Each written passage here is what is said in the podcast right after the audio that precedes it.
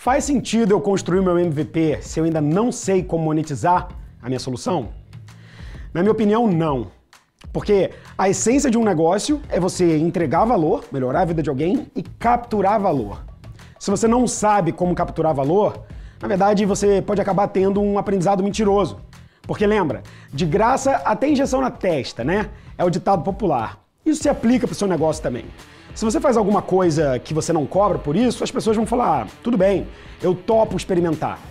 Mas é na hora que você cobra elas que você realmente valida se o que você está se propondo a resolver tem utilidade para alguém. Ninguém vai pagar por uma coisa que não precisa.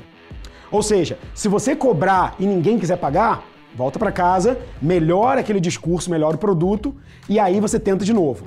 Mas se você não cobrar, você nunca vai ter essa validação. A validação real é quando alguém pega a carteira, abre e paga para você. Isso é o que no final das contas vale. Então, se você está experimentando agora criar o seu MVP, minha sugestão é encontre um modelo de negócio desde o primeiro dia. Não tem um aprendizado mentiroso.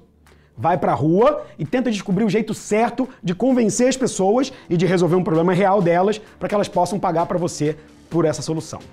Você acabou de ouvir a versão podcast do meu último vídeo lá no YouTube.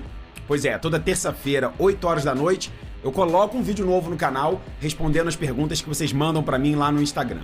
Se você quiser continuar acompanhando por áudio aqui, não tem problema, seja bem-vindo. Se você quiser colocar um pouquinho de cor por trás desse conteúdo, acessa youtube.com/muripinho. Tem vídeo novo toda semana e eu aguardo seus comentários lá também. Um abraço, até a próxima.